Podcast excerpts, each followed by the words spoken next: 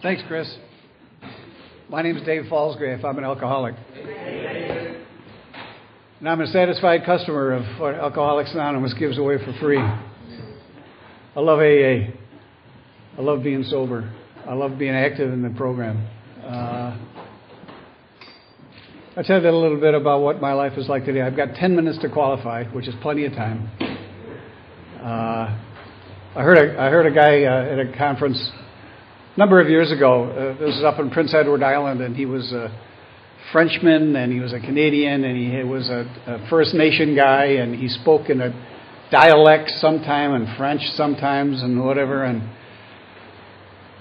and he spoke for about an hour and 20 minutes, and I was amazed that the crowd just kept looking at him and saying, you know, nobody got up and said, I don't understand. And everybody was quiet at the end. They all clapped and everything. And I said to an old timer afterwards, what was what was that? What everybody was sitting there paying attention, and nobody could understand this guy. And the old time AA guy said to me, Dave, there's only one story in AA. You know what his story was. And I That's right. Yeah, it's the same as my story.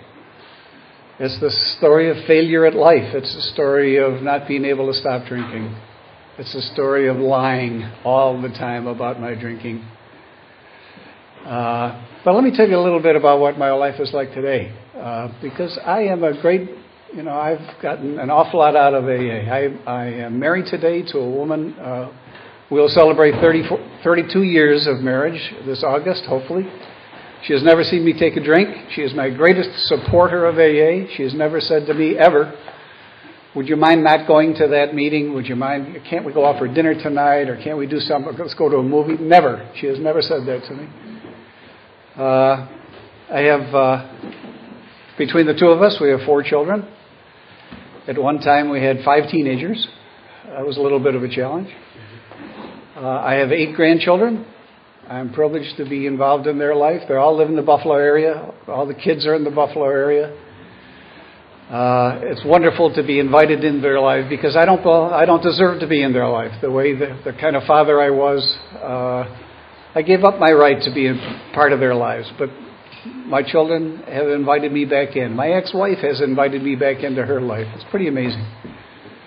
Uh, I'm a cancer survivor. I've had three cancer operations. Uh, I, so far as I know, I'm cancer free today. I can tell you that the big book is correct when it says you get a lot more sympathy for cancer than you do for alcoholism. never got any sympathy for this alcoholism piece. I wanted it, but I never got it.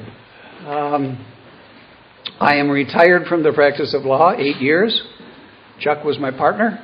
Uh, I had, uh, I'm very fortunate to have uh, uh, had that profession and not lost my license to do that.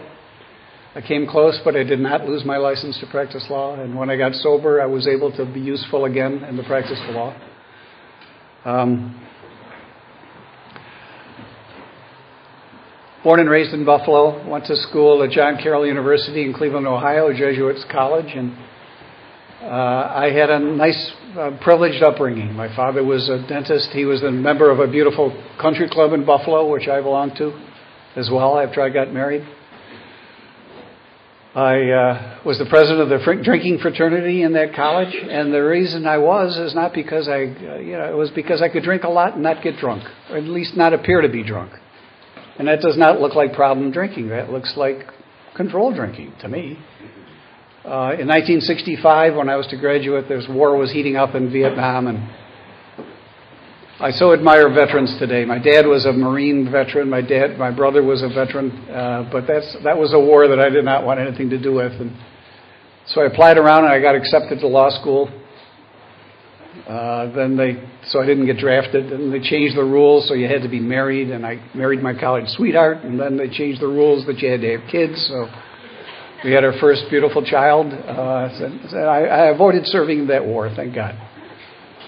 Um, I got a graduated from law school, and I got a job with a firm that I wanted to to be with. And this alcoholism thing was like a train coming down the tracks on my life without its light on. And I never saw it coming. I didn't. I thought drinking was my friend. Uh, other people, as years went by, thought otherwise. So there's a guy uh, good friend of mine who says that uh, the alcoholism progression is, is sure we drink more as the time goes on, but really the real progression is the amount of problems in our life. Problems pile up and become astonishingly hard to solve, our book says. And that's what was happening in my life. You know, she was starting to get aggravated by the amount of my drinking, and the, the men I, women I worked with started to get aggravated by the amount of my drinking, and they would start to speak to me about it, and I would make promises, and I would mean those promises.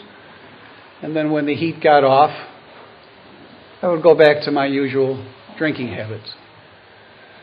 Um, as time went on, I had to lie about my drinking because I was hiding it everywhere. I was waking up every night, every morning, just in sweat.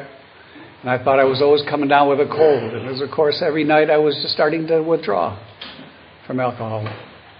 I had to start drinking in the morning to calm my nerves. I had to start start drinking at noon. I, I used I used to have a whole bunch of guys. We used to drink at noon together, and then as it got worse and I couldn't drink with them anymore, I had to drink find alone places downtown Buffalo to drink my lunch. And uh, on uh, in 1978, I woke up one morning with a big fat face, and we lived near Millard Fillmore Hospital in Buffalo and uh, my wife took me over to the emergency room, and I had this infection behind my nose running toward my brain.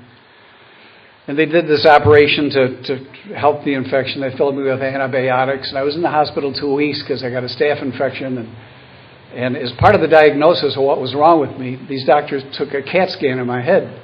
And this was kind of a new thing back there in 1978. And uh, after two weeks, uh, were, the day I was to be discharged, the neurosurgeon and the eye, ear, nose, and throat guy and, and the neurologist, all three doctors came in to see me. And uh, they had these pictures in my brain. And they said, How much do you drink? And I said something like, You know, I haven't had a drink in two weeks, you know. Some smart ass thing. And they say, well, it really doesn't matter how much you drink, but however much you drink, you're 34 years old, you've got the brain of a 54 year old. And we give you two to three years of drinking left until you have a wet brain. What do you think of that? Now, you know, I said something like, you know, can I have another opinion? Or, uh... and what I'm thinking to myself is, two to three years. Doctors are pretty conservative. That probably means four years, right? That's not bad, right? Now they're giving me some pretty serious information. It went right in one ear and out the other. Now that should have hit a receptor somewhere that said, "Holy mackerel! What the heck is going on with your drinking?" It didn't. It missed that receptor completely. So I go home and I'm not drinking for another week, but I'm still out of work. And of course, she's there. She's worried sick. We got these three kids, and I'd been told by this firm that I had to find another job, and uh, she's not praising me for not drinking, and so I go back to work, and it's the martinis at lunch again.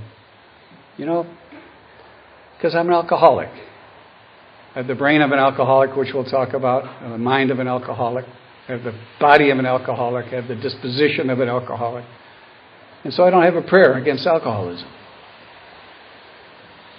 But uh, in a little while, I get served with these papers for divorce, and and uh, the uh, it's all about my not being able to see my kids and everything. And I knew that our relationship was pretty much shot, but I loved these kids, and I wanted to see them pretty badly. So I, I, I called Alcoholics Anonymous, and I went over to the central office, and I spoke to this old guy named Harry, and he said he'd stay there after work because I still had this job, and I went over to see him, and, I, and he says to me, So you think you're an alcoholic? I said, I, I don't know. I think she thinks I'm an alcoholic. He says, Well, let me ask you this Did you have anything to drink today?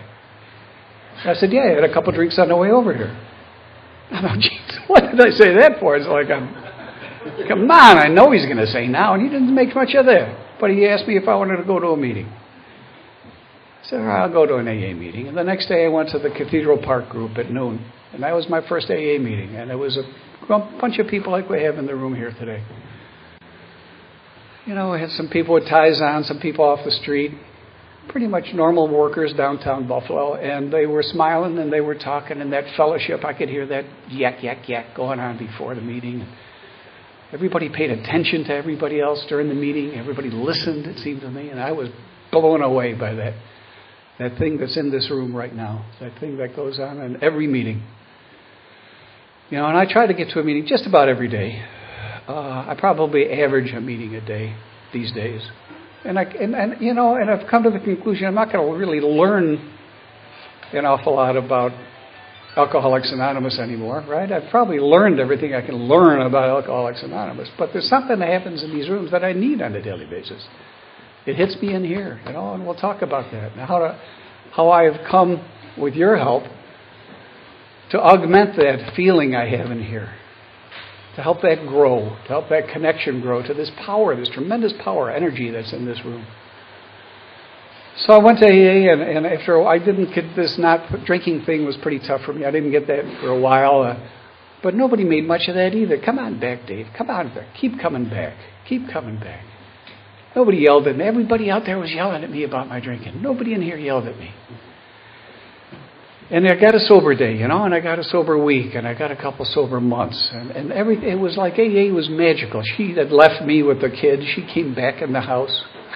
I had some hope for getting out of the financial ruin I was in, and uh,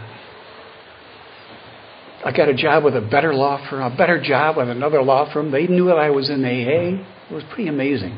And I guess my thinking was, Alcoholics Anonymous is so phenomenal that if you don't have your wife back, you don't have a better job, and you're not on your way to some financial security, keep coming.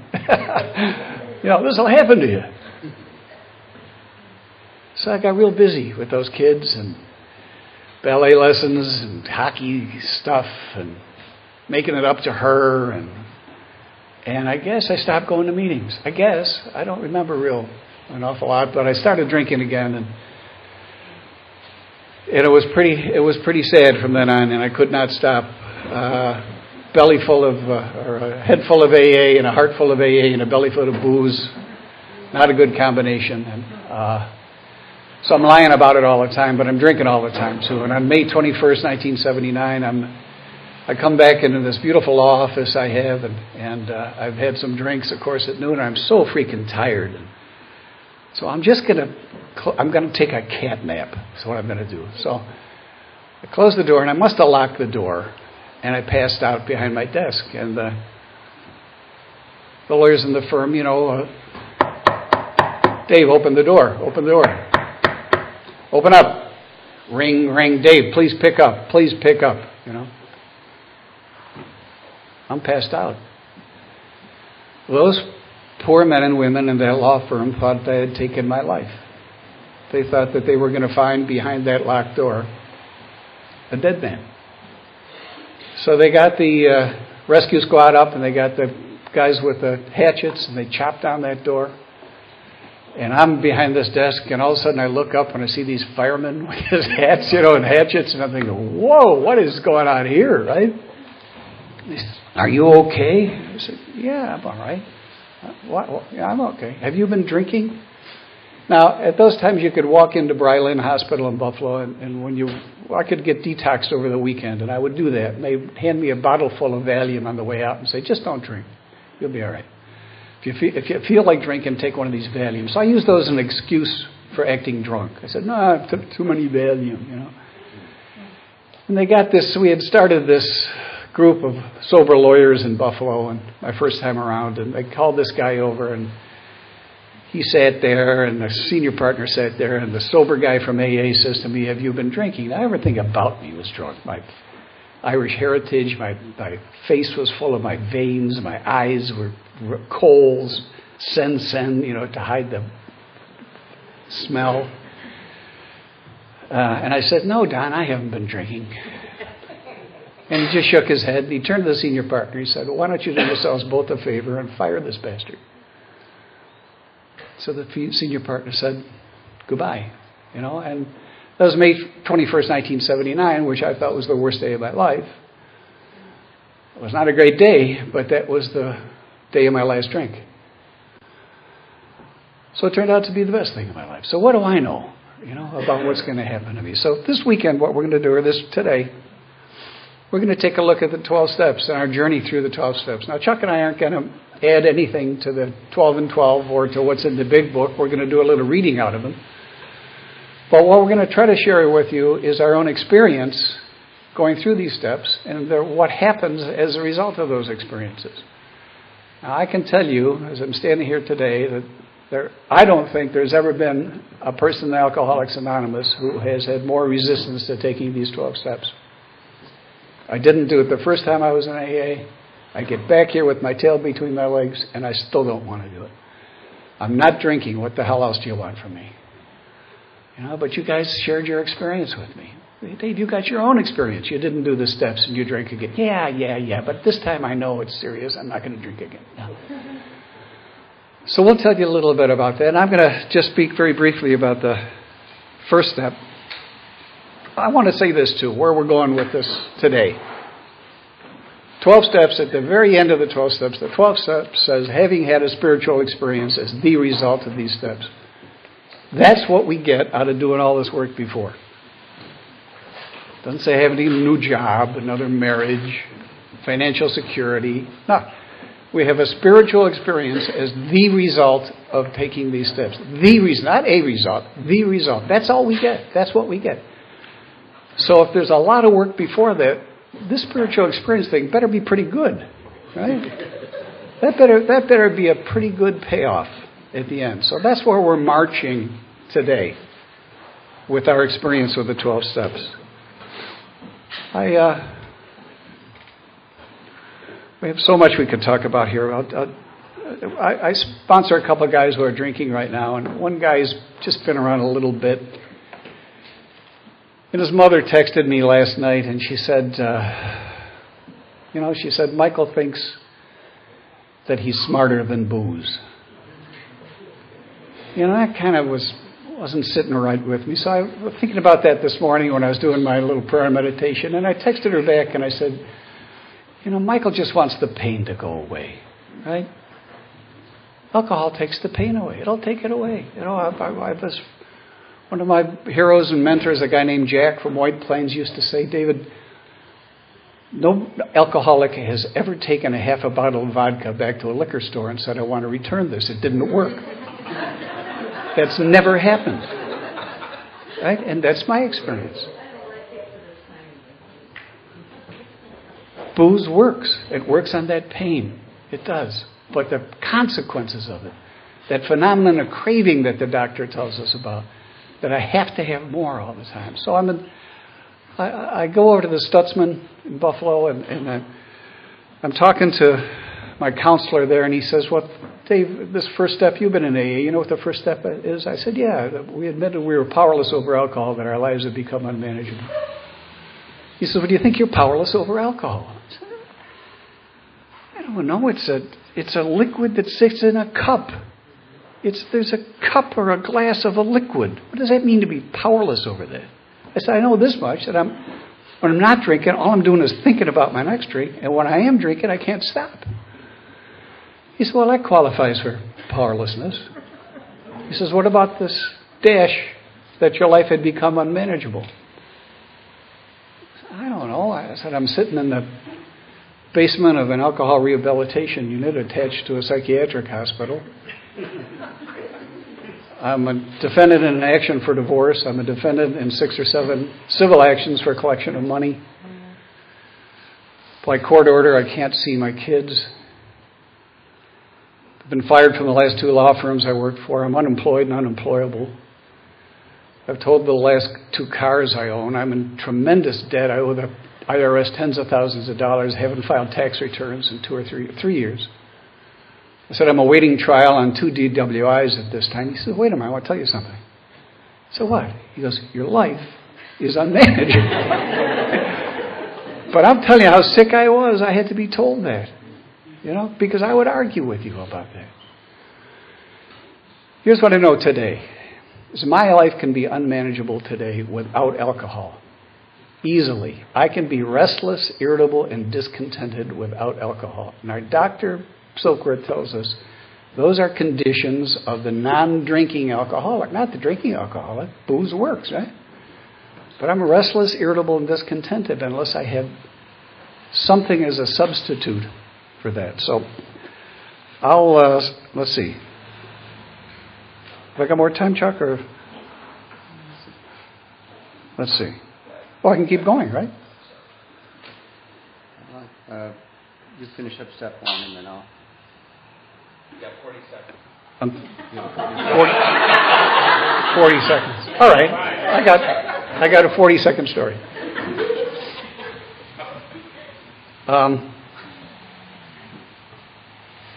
when I walked in with all those problems I just told you about, I did not see how these 12 steps would have any effect on those. I needed money. I needed a job. I needed respect. I needed to get my self respect back. I needed connections with my family. I needed I didn't need 12 steps that seemed to have no connection with it. But maybe you've heard the story about the person who wants to get a devil's food cake and buys a box of Betty Crocker devil's food cake mix and waits for the cake to appear. And nothing happens. Says, Oh, I know what happened. I didn't read the directions. So you get the cake mix box and they read the directions and they wait for the cake to appear. And nothing happens. So, of course, I should go to a daily meeting and sit at tables with other people and read the directions. so you go to meetings and sit around tables and read the directions as to how to get a devil food cake, and I'll be damned. Nothing happens. There's no cake. Until somebody tells you that you've got to take some action. And you got to you got to read those directions and take the action that's suggested. If you want to get what is offered, we're going to read a lot about promises today. We got to do the action. Thanks. Uh, good afternoon, everybody. My name is Chuck Beinhauer. I'm an alcoholic. Sober uh, by the grace of God and the help of Alcoholics Anonymous since August the, the 9th, 1989. Uh, I'm a member of the How It Works Men's Discussion Group. I have a sponsor, Dave B. I have a job in my home group, and I have a job in AA outside of my home group. Uh,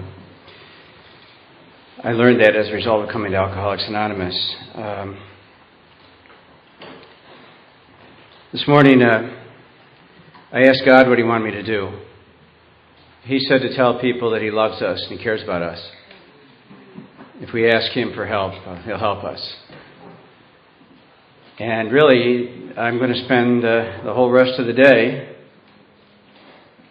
repeating that line in hundreds of different ways.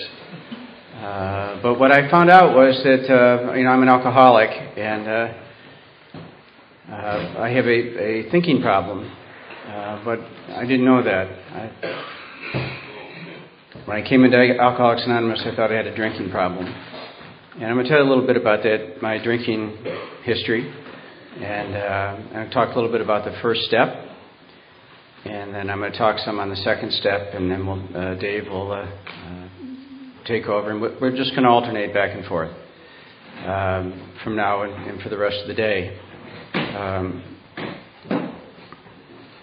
I started drinking when I was a, a teenager, seventh, sixth, seventh, seventh or eighth grade, something like that. I went to a dance and uh, somebody had some beer.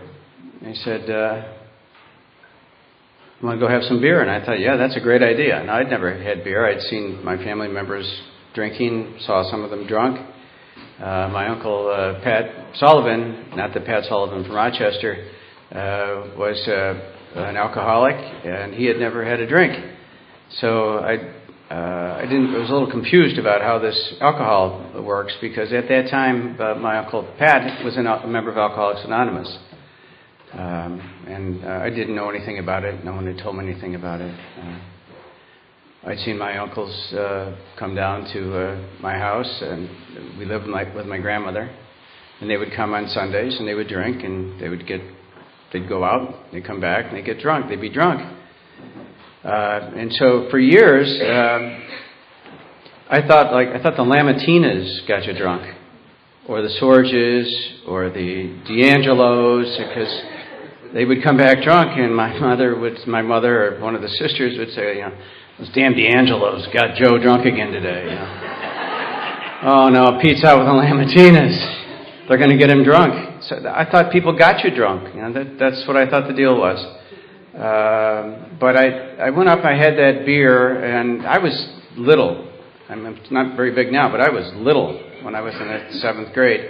Uh, probably weighed about 85 pounds, um, and skinny as a rail. Um, and I drank that beer, and like I, I stopped being little. I mean, I was like big. I was bigger than the captain of the football team. I was.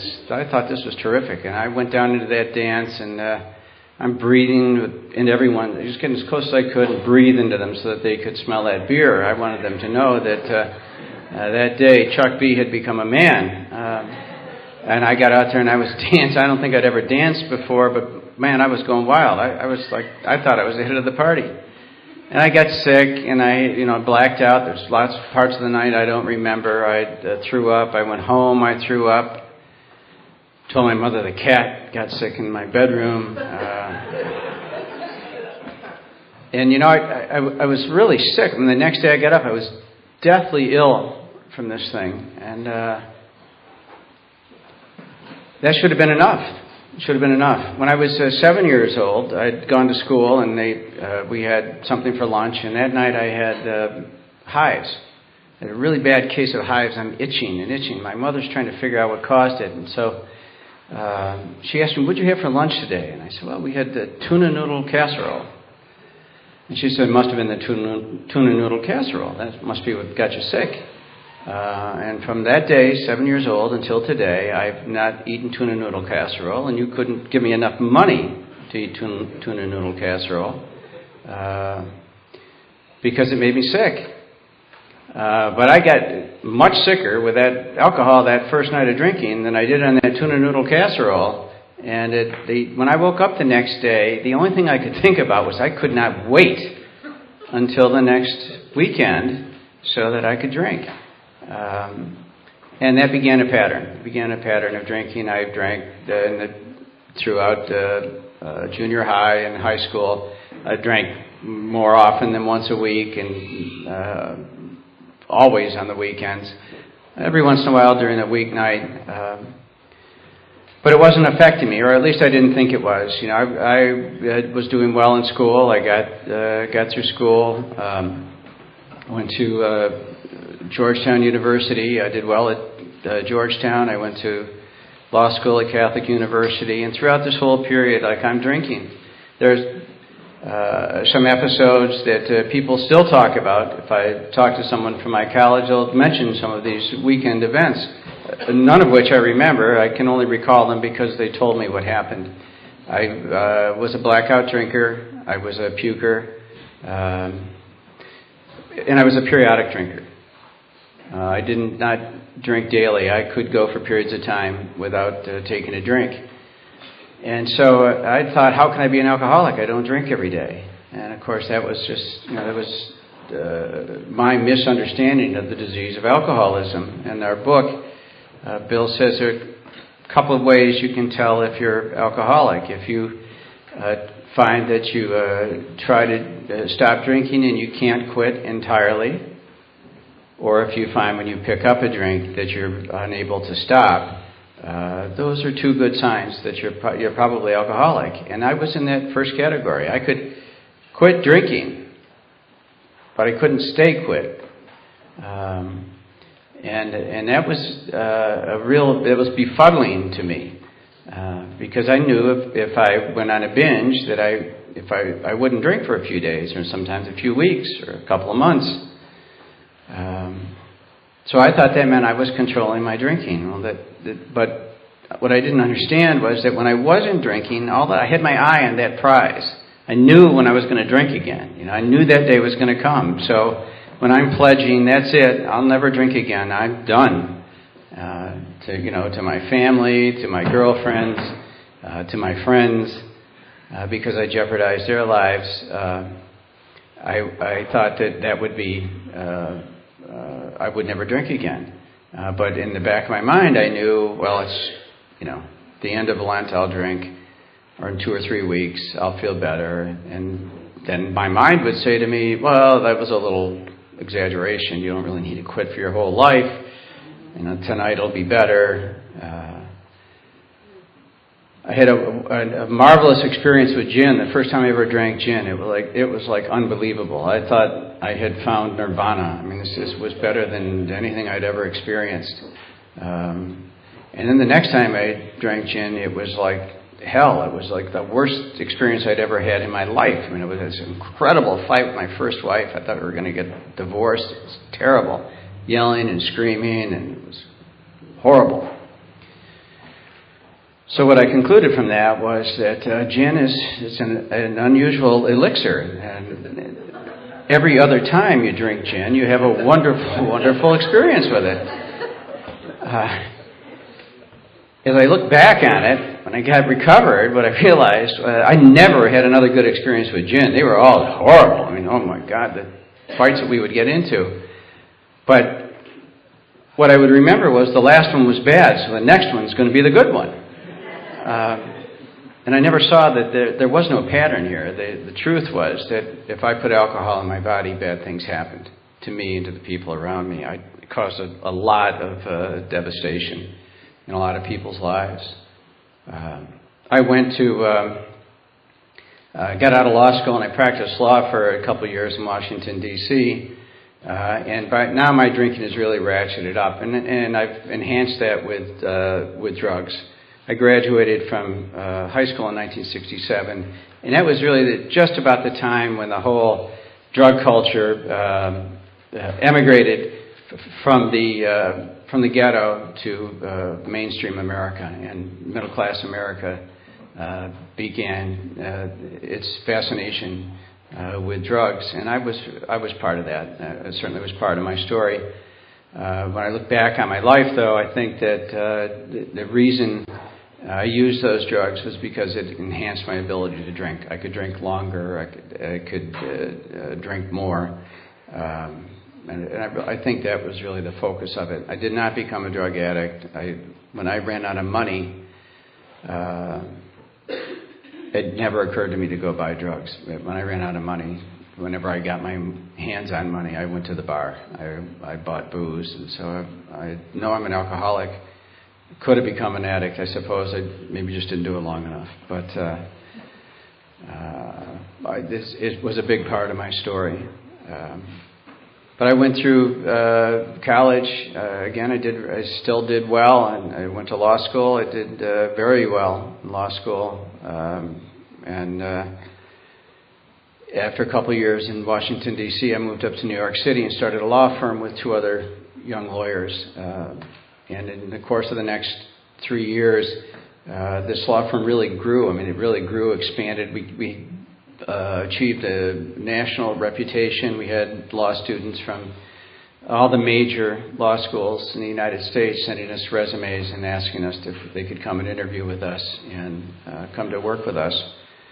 Um, yeah, March 5th, 1979, I got a phone call from uh, my mother's best friend. Um, she told me she was in the hospital, that uh, my mother was very ill, and uh, I needed to get my tell my partners that uh, I would had to leave. I had to get home immediately. Uh, that she might die. Um, a couple hours later, she called and told me that my mother had passed away. It turned out that I was right in the middle of, of, a, of a real binge at that time. Um, we'd started a, a Thursday before and he had like a whole warehouse of uh, drugs. We had hashish and marijuana and cocaine. We had uh, sherry and we had scotch. And we had a stockpile with beer, and I was on a run. Um, and I just continued on that run. I just I brought home as much many drugs as I dared to bring on the plane, and uh, got up to Warsaw, New York. And I went to that uh, funeral for the, and I remembered nothing between March 5th and the morning of March 9th when we were going to bury my mother, I really have all, almost no recollection at all. There's a couple of images that come into my mind. I don't know whether I've made them up or they really happened, but um, I'm sitting in the funeral home in Warsaw, New York, early in the morning on March the 9th, and I, this voice says to me, Chuck, today you got to stay straight. You got to stay straight. You got to stay sober. This is your mother's funeral. This is a very important event in your life, and you got to have to have some memories of it. So I thought to myself, okay, well, yeah, I, am going to do that.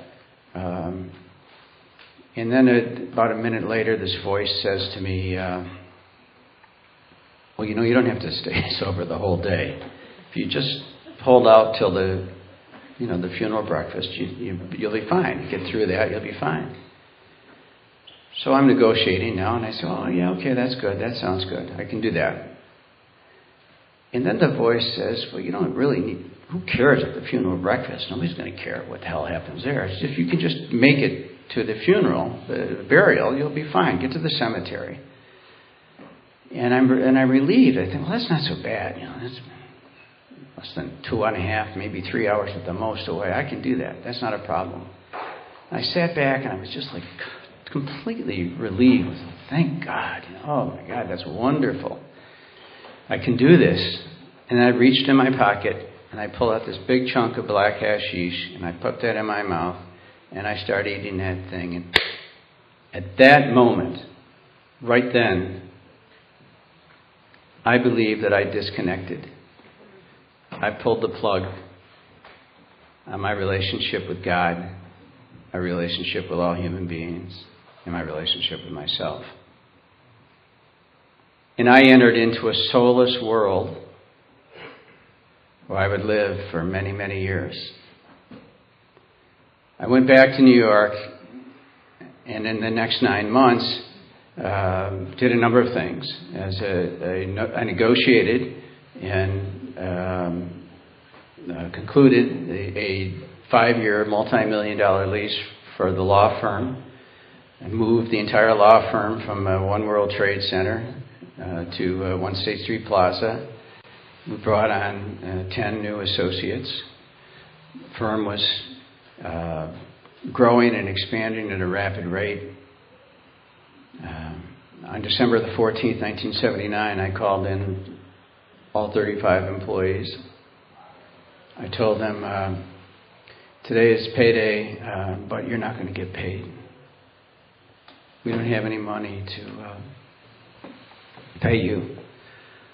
And you remember that Christmas bonus we offered you?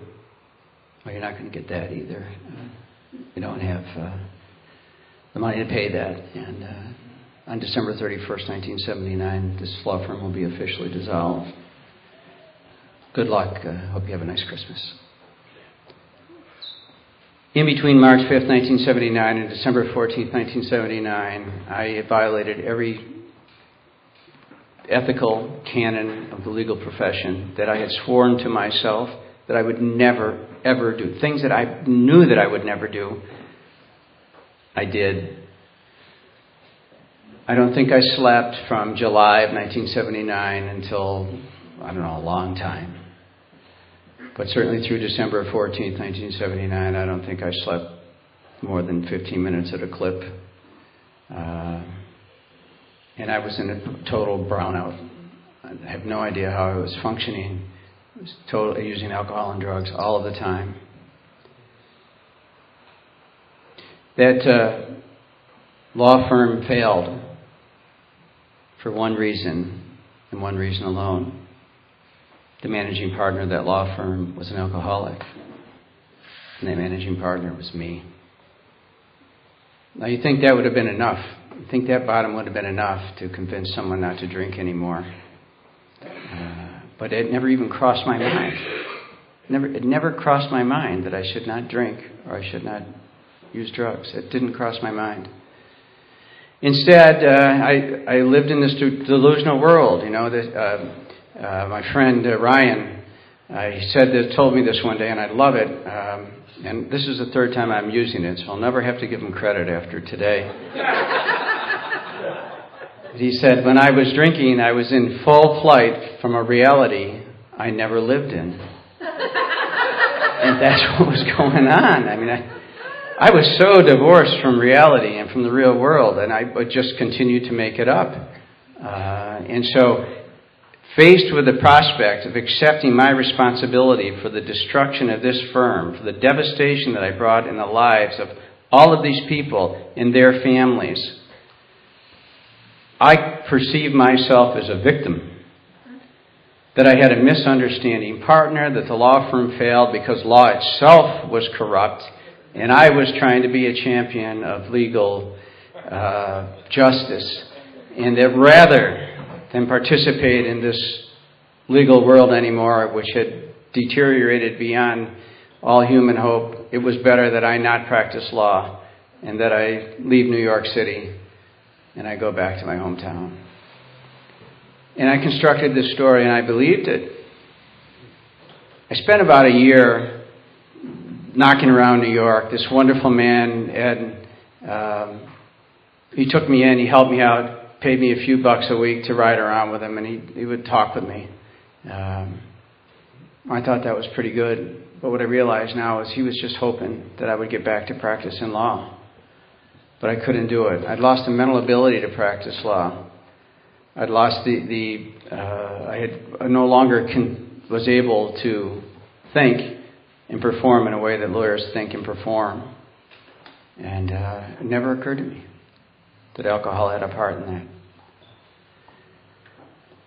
I declared uh, personal bankruptcy on November 14th, 1980. Left New York in total disgrace on December 10th, 1980. That day, I had packed up this moving van. I had a whole moving van. It was filled with all of the things that I accumulated from the time I'd left Warsaw, New York in 1967 until uh, that day. And I was going to drive it home. Um, the next morning, uh, I went upstairs to my apartment. I had to go get something from the truck. And a couple hours later, I went downstairs to get it, and uh, the truck was gone. The truck had been stolen, and uh, everything that I had ever had was taken away. Now, you would think that that would be pretty upsetting to most people, but I, it happened that I had some booze and some drugs, and I thought about it and I gave it some hard thought and I thought, well, this is this is wonderful. I said, like I'm square with the world. I left Warsaw, New York with two suitcases in 1967. I'm going back in 1979, 1980 with two suitcases. So I'm even, you know, we're all square. Whatever I got out of them, I gave it back. Now, you know, I should have been devastated, but I, I, I, thought that like this was some great metaphysical event, right out of Kurt Vonnegut, uh, and uh, and what I know, of course, is I was just totally delusional. I did not want to take responsibility for all those people that had been harmed, for all the dreams that were lost, all the hopes that were crushed because of my behaviors. Now, I know today that my life was unmanageable because uh, as I grew older, I continued to think like an adolescent. I had no unity of thought, word, and deed. I could think one thing, I could say another, and I could do a third. And, and living that way, I separated myself from all human beings. Without that unity of thought, word, and deed, no one can deal with you, and no one could deal with me. I went back to Warsaw, New York. I found a, a woman, and we got married, and that, that marriage ended. And it wasn't until that marriage ended that I finally threw in the towel. After years of psychotherapy, where my therapist suggested to me every at the end of every session that I should go consider Alcoholics Anonymous uh, I finally uh, finally gave in, and I started. I went to my first AA meeting in June, May or June of 1988. Uh, my sobriety date is August the 9th, 1989. Uh, it took me a while. Uh, I went to some meetings in between, but I was trying to do this thing on my own. Uh, so I was powerless over alcohol because when I got near the stuff, I didn't know what was going to happen, and I couldn't stay away from it. My life was unmanageable because I was a 40 year old man and I was thinking like a 15 year old, and you can't do that. all I thought about was me. That's why teenagers are so hard to deal with. And in order to grow up, in order to mature, you have to learn to think of others. And that's what Alcoholics Anonymous has taught me. It's taught me that I lack the power to think of other people, but it will connect me to a power, and it will direct me to a power, and it will show me a power that will allow me to think of others. And that's really what all the step work is. From the first, from the second step on, is finding that power. The book says that lack of power is our dilemma, not, not booze. Alcohol isn't my problem. Lack of power is my problem. And I lack the power to think of other human beings. But God has that power, and God is deep down inside every one of us. That's where we'll find Him. And if we take the steps of this program and we do the steps, don't look at the cake box, don't talk about the steps, but convert them into our lives, convert that action into our lives, we will find that power and we will get that power that will allow us to think of others. And that's an, that's an, that's amazing journey. And that's what Dave and I are talking to you about today. So, the, this second step, what we need to do is find the things that prejudice us from God. We sweep away our prejudices, those thoughts and ideas that do not allow us to believe that there is a power that will help us, that we must be self sufficient, we must be self reliant. All of those prejudices have to be swept away. And that's what we're doing in the, in the second step. Um, you know, it says in the second step that we stand on the bridge of reason and we look at the shore of faith. So, how do we get from the bridge of reason to the shore of faith? We jump off the bridge. And what happens is that there's a rowboat. And we land in that boat and our sponsor is in that boat. And our sponsor rows, rows us to shore. And we get to the shore of faith. And the sponsor does that not by yelling at us, screaming at us, directing us, by telling us their stories and how they did it and leaving it up to us if we want to do it. There's no judgment. We don't need to judge anyone here. It's okay. Most alcoholics never find Alcoholics Anonymous. 99.5% of the alcoholics uh, in this world will die alcoholic deaths. Do you know how blessed that makes all of us to be here today? Just for today. It's an incredible experience. So, um, you know what happens when we get to that shore of faith, right? We get a boat. That's it. And we go back out with that boat. We hang around that bridge, wait for somebody to jump in, row them back to the shore. All we do is we tell them our story. We don't have to cure anybody, we don't have to fix anybody. All we need to do is love them. Let them know we love them until they can love themselves. Thank you.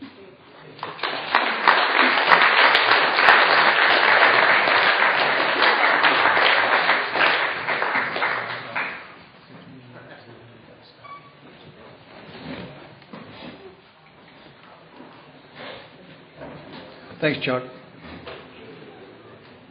So the second step is came to believe that a power greater than ourselves could restore us to sanity. Now, please don't get confused about what is sane and what is unsane or whatever. For us, for alcoholics, for me, sane living is not drinking. And that's what we're talking about in this step. We're talking about not drinking. Came to believe that a power greater than myself could keep me away from that next drink. That's what we're talking about. Um, and then the second chapter to our book, it talks about there is a solution. to our problem. We know what the problem is, right? We're powerless over alcohol. That's the problem. Not that we're heavy drinkers or we get in trouble, or we're powerless over alcohol. So it talks about a solution. And I, I liked mathematics in college, and I liked uh, uh, calculus. In calculus, it's a little bit complicated math, but it, it, it has taking a problem and finding a solution to it. For alcoholism, there's a lot of people confuse that with a question and an answer. The question is, what the hell's wrong with you? You drink so much. And the answer is, stop drinking. Now, that doesn't work for us, right?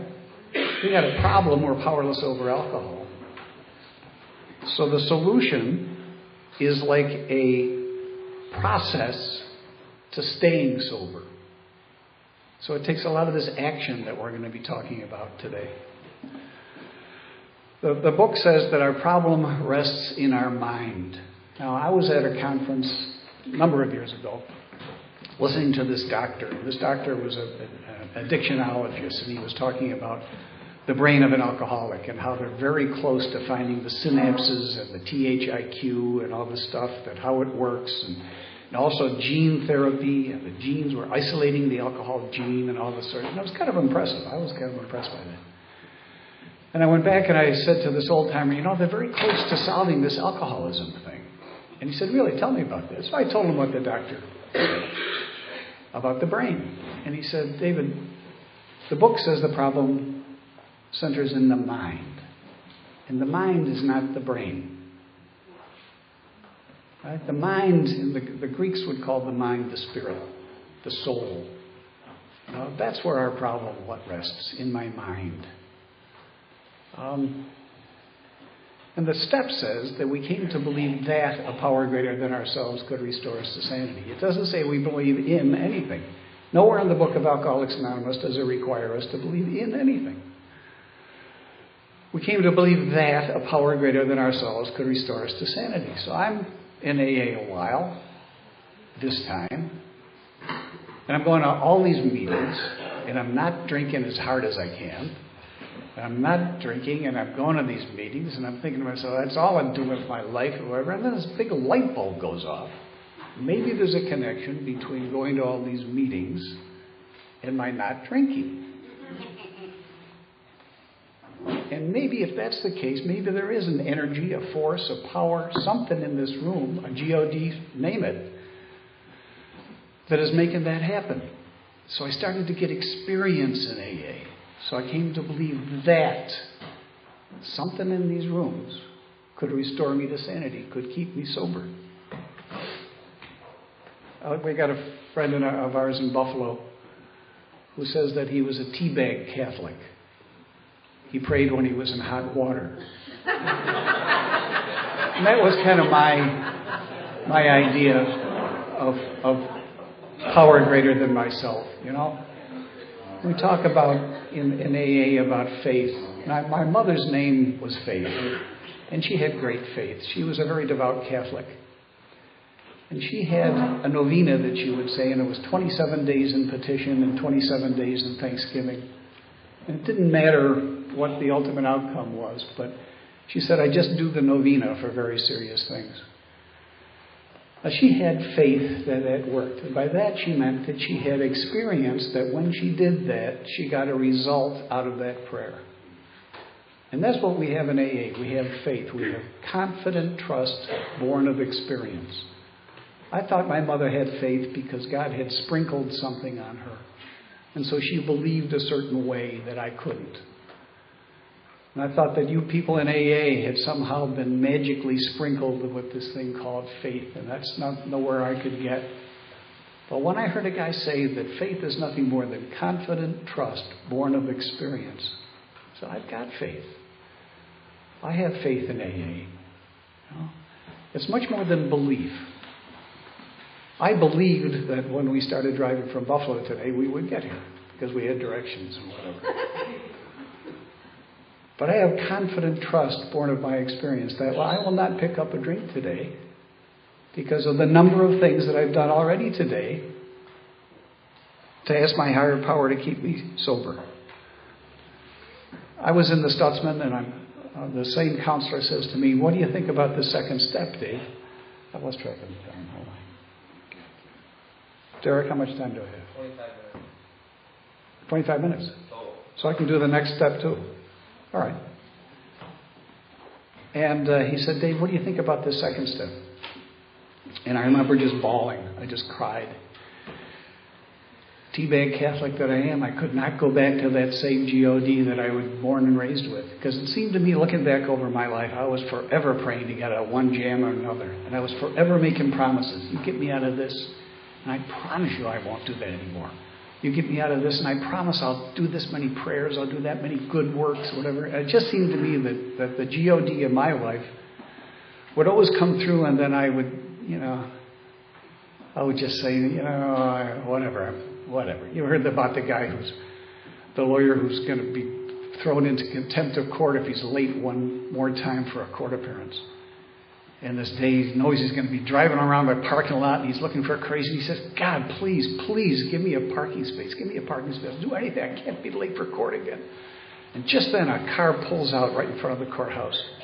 The guy pulls up to him and says, Never mind, God, I found one.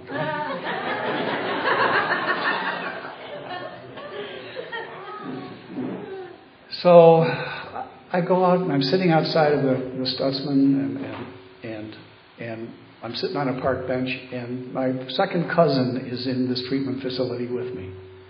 His name is Tom and he has been in and out of AA for a long, long time. And I'm explaining to Tom my dilemma. I said, Tom, if, I think there's a requirement for this Alcoholics Anonymous thing that you have to have a GOD. And I said, I can't do that. I can't go there anymore. I just can't. That one's gone. And he said, I want you to read something, Dave. And he went up to his room and he brought me down this little book. And it was a poem called The Hound of Heaven. And you can find that poem in our AA literature. I think it's in AA Comes of Age. And what I got out of this poem, it was written by a, a, an alcoholic uh, addict, this guy named Francis Thompson, who was addicted to Dilaudid and uh, alcohol was that the power of AA is like a hound that chases us down.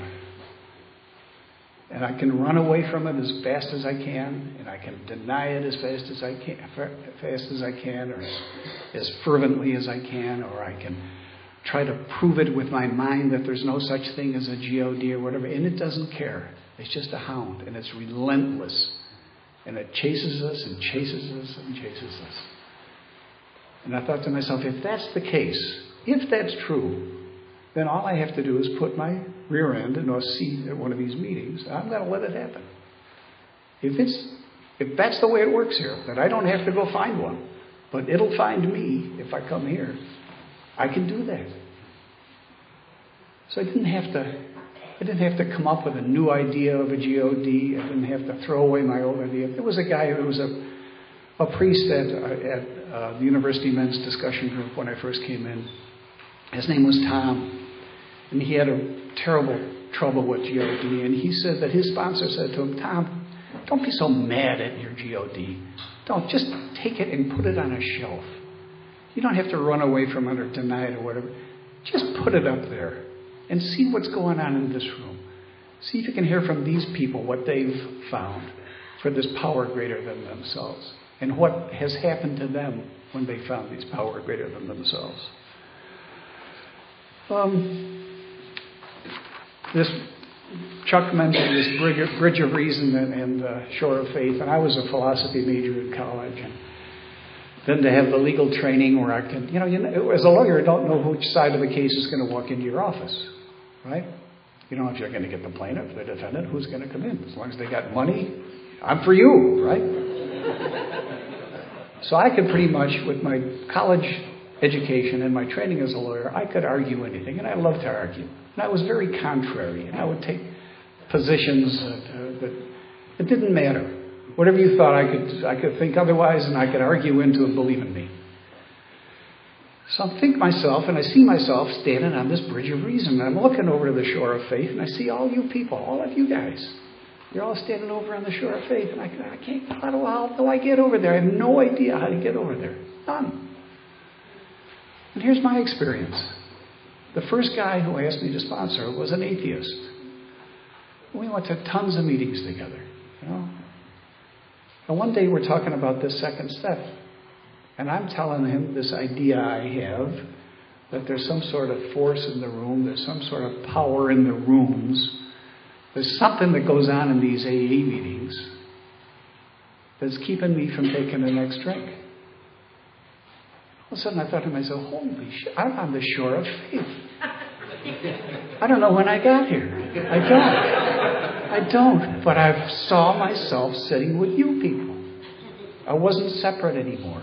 I had the same beliefs you did. So the third step has made a decision to turn our will and our lives over to the care of God as we understood Him. By the way, all the steps are two things. These are, this is a program of recovery which has 12 steps. It's a suggested program of recovery. And if you, if you buy into our program of recovery, there are 12 steps that we take. But it's also a report of action taken by those first 100 people. So when it says we made a decision to turn our will and our lives over to the care of God as we understood them. They're reporting what they did. You know, so I'm sitting at, for each step that's really important to me because I'm sitting with a whole bunch of people who've done this. Are you an AA, Dave? Well, then you're with a whole bunch of people who've made a decision to turn their will and their life over to the care of God. Really? I don't know how to do that. It doesn't matter. Just keep coming. Keep sitting with us. We'll tell you what we did. We'll tell you how this happened to us. Now, several weeks ago, when Chuck and I were asked to come here, we made a decision to come here. And this morning, we went to an early men's meeting. And after that, we made the decision to come to this, this group today in Rochester. But that, in and of itself, wouldn't have gotten us very far, would it? I can sit at my kitchen table and decide to do a lot of things during that day. But unless I take some action, it's not going to get me very far. So decisions are great things. But they don't really don't get me much. They don't get me very far. To turn my will and my life over to the care of God the way I understand it, my will is nothing more than my mind, how I think. That's my will. My life is nothing more than my actions what I do, how I walk around, how I look, what I say, whatever I do. So my mind and my actions are the two things that I'm asking God to help me with on a daily basis. But what, what about that decision? What, what's the, what follows that? Um, that was over about 15 months, and my sponsor and his sponsor and I went down to Gowanda, New York to a meeting. And the three of us were going to talk that night at the meeting. Um, and three important things happened that night to me. One is we're driving down, somebody had given me a car. My sponsor didn't have a car, and his sponsor didn't have a car. So I'm driving along. And my sponsor says to me, They're going to give us little coins down here tonight, Dave, because you and I have a year. His sponsor, John, had four years at that time. Could I have my water, John? Thanks. And at our North Buffalo group, they used to give you little pins that you put in your lapel. We still kind of call it pin night. So, um, I'm driving along and I say to my, my sponsor, Tom, Tom, how do I know I haven't had a drink in here? What proof do I have? I mean, I lied so much about my. I was like O.J. Simpson, man. It was like if I said it loud enough or whatever, I, you know, I wasn't drinking. I didn't, you know. So, what proof do I have I haven't had a drink in a year? And he said, Well, Dave, you haven't been hospitalized for acute and chronic alcoholism in a year. That's right. I haven't. I haven't. And that was the only proof I had because if you had to depend on this mind, 15 months sober, I could tell myself still any lie. Didn't matter. So we get down there, we're telling our stories, and for the first time, I hear my sponsor say that his last hospitalization at Erie County Medical Center. At that hospital was his 87th time for his hospitalization for acute and chronic alcoholism. They had looked it up. That's how many times he had been there. He had been in veterans hospitals all around the country. He'd had the last ride six times. I didn't know this about him, right? Till that night. Let me get ahead of myself a little bit here. My second cousin, my first sponsor, Tom, was a loser. He was in and out of rooms for 25 years. Everybody knew Tom was a loser. Anybody would have been crazy to ask him to be their sponsor, right? Nobody would ask Tom to be their sponsor. Why? And I didn't know this about him. All I know is I knew him from the, from the alcoholism treatment center. He seemed to know his way around the rooms. He seemed to know the game. Kind of, you know, he's the only guy I knew, so I asked him to be my sponsor. Now I'm telling this story at a meeting in Florida a couple of years ago, and an old timer comes up to me and afterwards and says, "You know, you might have saved your sponsor's life." So what are you talking about? He was the best sponsor to me that you could possibly have. He says, You gave him the opportunity to practice the 12th step on you. Nobody else would ever give him that opportunity, right? I said, Yeah, that's right. That's right. Because we did stay sober. He died with 14 years of sobriety, you know? And I never looked at it that way, that I actually was instrumental in his staying sober too, because he practiced the 12 step on me. So they give us these coins. And we tell our thing, and on the coin, and I know a lot of you got them in your pockets. It says, "To thine own self be true." So I'm looking at that, and I've read all the AA stuff. That's not in AA. They got a lot of nerve putting it on an AA coin. Who says they could put that on an AA coin? And somebody tells me it's Shakespeare. It's out of Hamlet. To thine own self be true. Well, what kind of crap is that? As that starts to bother me, you know, and what's really going on inside here is that I'm 15 months sober and I don't have an own self. I don't yet. I'm not drinking, but I'm still the same actor that I was when I walked in here. I'm still sitting at the tables, pretending everything's great, don't have a job, still just some limited visitation with my kids, blah blah blah. But I'm acting like everything's great. I don't have an own self. I don't have any. I don't have any principles. I don't stand for anything. I still want to just fit in. I still just don't want to be yelled at. And I'll do anything to accomplish that, you know. And I'm going to tons of meetings, and I'm pretending I know a lot about AA. So I go back to my home group, and, and, and all of a sudden, I'm getting like well, how you doing, Dave? Well, I don't know. Last week was kind of tough. I had like five lousy days and two okay days and blah blah blah. And these guys start to tell me that if they didn't, they didn't do their fourth step and they drink again. I know what they're really telling me, though, right? If you haven't done your fourth step, you're going to drink again. But that's not what they said. They they related their own experience. And I could see that drink getting closer and closer and closer to me. I was more restless and irritable and discontented, and I had no, no desire to do this inventory stuff. I don't want to find out, you know, I, I'm an alcoholic. I don't want to find out anything about me. I don't. But I didn't want to drink again, you know, so I started, I picked up that pencil and I, and I picked up that piece of paper with my only motive being not drinking again. I knew that I had taken that third step and completed that third step when I started on my fourth because it was more than just a decision. It was some action that I took. So on page, let's see, have that big book?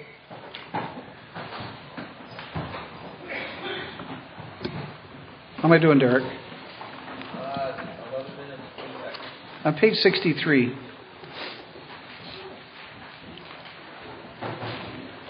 it says, when we make a decision to turn our will and our lives over to the care of God, all sorts of remarkable things followed. We had a new employer. Being all powerful, he provided what we needed. If we kept close to him and performed his work well, established on such a footing, we became less and less interested in ourselves our little plans and designs. I, every day I got little plans and designs, I'll tell you. More and more we became interested in seeing what we could contribute to life. As we felt new power flow in, we enjoyed peace of mind. As we discovered that we could face life successfully, we became conscious of His presence. We began to lose our fear of today, tomorrow, and the hereafter. We were reborn. Now, those are pretty, some pretty remarkable promises. By the way, the second step promises are some of my favorites. Second step promises says that when we took that position, we found a new power, peace, happiness, and sense of direction poured in. How about those for promises? Power, peace, happiness, and a sense of direction. Can you imagine a psychiatrist's office, a little sign out front, saying power, peace, happiness, and a sense of direction, free? You imagine the line that would be around? Because he could deliver on it, you know? Well, we can deliver on that here. So, at any rate, the last thing here is it says we were reborn. And I never think of that without thinking of my friend Patrick. And Patrick was a young man in his 30s. He was an alcoholic, and we had some business dealings together. We played some golf together. I was not his sponsor, but we were pretty close in AA. And uh, Patrick decided to take his own life as a result of drugs and alcohol. And you know, like uh, what happens, and everybody in this room knows somebody who's died of this disease, and you think, oh, damn, damn this disease. And of course, that's the feeling I had when I heard Patrick had died. But then I got the newspaper, and, and, and there was his picture. And it said, Patrick D. died suddenly, survived by donation, uh, services at, donations can be made to. And I looked at that, and he was 36 years old. And I saw my own obituary. That was me. There was going to be my picture at 36, absolutely. Survived by my wife and three kids. Services at. Donations could be made to. I saw that clearly.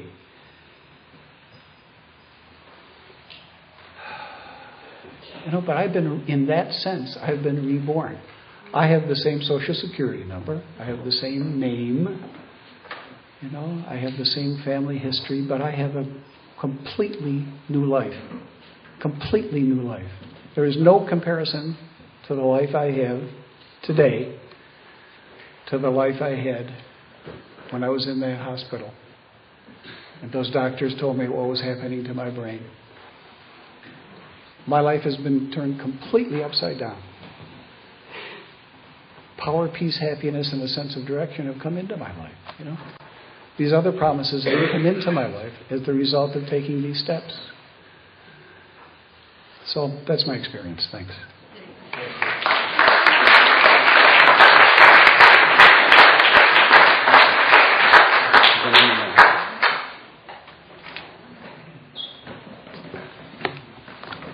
Uh, thanks, Dave. Um, so in Alcoholics Anonymous, we get uh, four freedoms. The people who do the steps of Alcoholics Anonymous get four freedoms. We get freedom from the obsession to drink, get freedom from the bondage of self, freedom from the fear of others, and freedom from the fear of the hereafter. And at the, after that second step, we are freed from the obsession to drink alcohol. That if, if we've done the first and second step, the obsession to drink will have been lifted from us. Um, because at that point, we have begun to experience this power as these prejudices get swept away. The, uh, the only thing that can remove the obsession to drink alcohol is a power that I lack on my own. Uh, when I'm uh, not connected to that power, uh, I behave uh, and, and, experience certain things. And those are the bedevilments. They're outlined on page uh, 52 in the book. Um, and that really is, is a real description of alcoholism. But those, bede- those bedevilments uh, say that we have trouble with personal relationships, we couldn't control our emotional natures, we're prey to misery and depression, we couldn't make a living, we had a feeling of uselessness. We were full of fear. We were unhappy. and couldn't seem to be of real help to other people. And um, that's really uh, uh, my experience uh, with my life. And that described me. That described who I was and what I was and what I was like. Um, and it was a very uh, a painful and tortured existence. And you notice it doesn't say anything in there about alcohol. It describes really what a person is like when they're not drinking, what an alcoholic is like when they're not drinking. And that's, this is the, the, a clearer description of what Dr. Silkworth referred to uh, in the doctor's opinion when he said an alcohol without alcohol is restless, irritable, and discontented. Look at that. You couldn't. This would be very hard to find a place of peace if you're suffering from those uh, bedevilments at that point in time um, in your life. Um, so, I uh, uh, realized today that if I am not connected to the higher power, this is how I feel. And if I feel that way for a long enough period of time, no matter how much I know that I can't drink, I don't want to drink, I won't drink, I refuse to drink, I'm definitely not going to drink, I will drink. Because these characteristics are the characteristics of someone who's an egomaniac, and that's I am. You know, I'm filled with self. Uh, my ego is not my amigo.